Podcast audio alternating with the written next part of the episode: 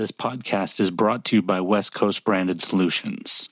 If you're in the promotional marketing field or you're just looking for a way to improve your message, you can go to westcoastbrandedsolutions.com for more information. So, we talked last week about the pitfalls of promotion. But how do companies continue to use price lowering and promotions in spite of what we talked about last week? Well, that's where ideas like the mail in rebate came from. The mail in rebate is the idea of offering money back to customers at a later point if they pay full price at the register.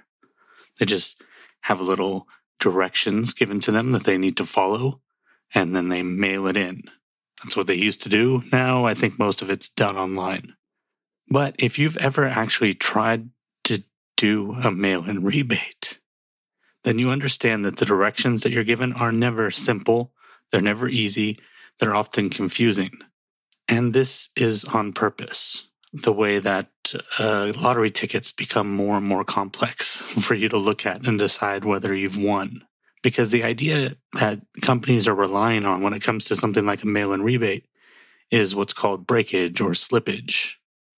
The idea that, yes, we offer this to everyone, but not everyone is going to do it.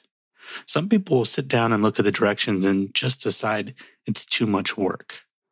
And some people will put it on the pile of the envelopes and letters and stuff that they have on their table or their coffee table and put it off and then forget about it completely. Or they get to a point where there's a date that they can't do it past and they've missed it. And sometimes some people can't do what's asked of them in the directions because the directions sometimes are purposefully confusing. They ask for a barcode, but then there's four barcodes on the box and it doesn't tell you which barcode you need to send in. All of this is on purpose because the breakage, the slippage, the way that they make money is the people who do it wrong or give up on it or choose not to do it. There are even people out there, believe it or not, who will do the work, receive the check, and never cash it. And of course, companies love the idea of things like mail in rebates because it makes them look generous. They're offering a rebate, but in reality, they're keeping more than they're giving back. On the other hand, there are some companies who have just simply accepted the spiral of price and promotion that we talked about last week, and they work it into their actual company model. They release a product at full price, and then when sales go down, they lower the price. And when sales go down again, they lower the price, and so on and so on. Sometimes lowering the price again or adding value. And then over time, they price the product out of existence and then they release another one with one new feature or a new color. This garbage bag is no longer selling, so let's offer it now with handles. And then when it stops selling, now the handles have grip.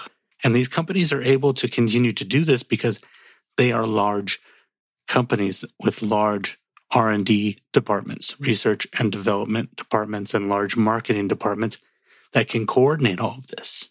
The rest of us, we can't do that especially if we're in the service industry. There is no new product for someone in the service industry. When you price yourself out, you're simply out.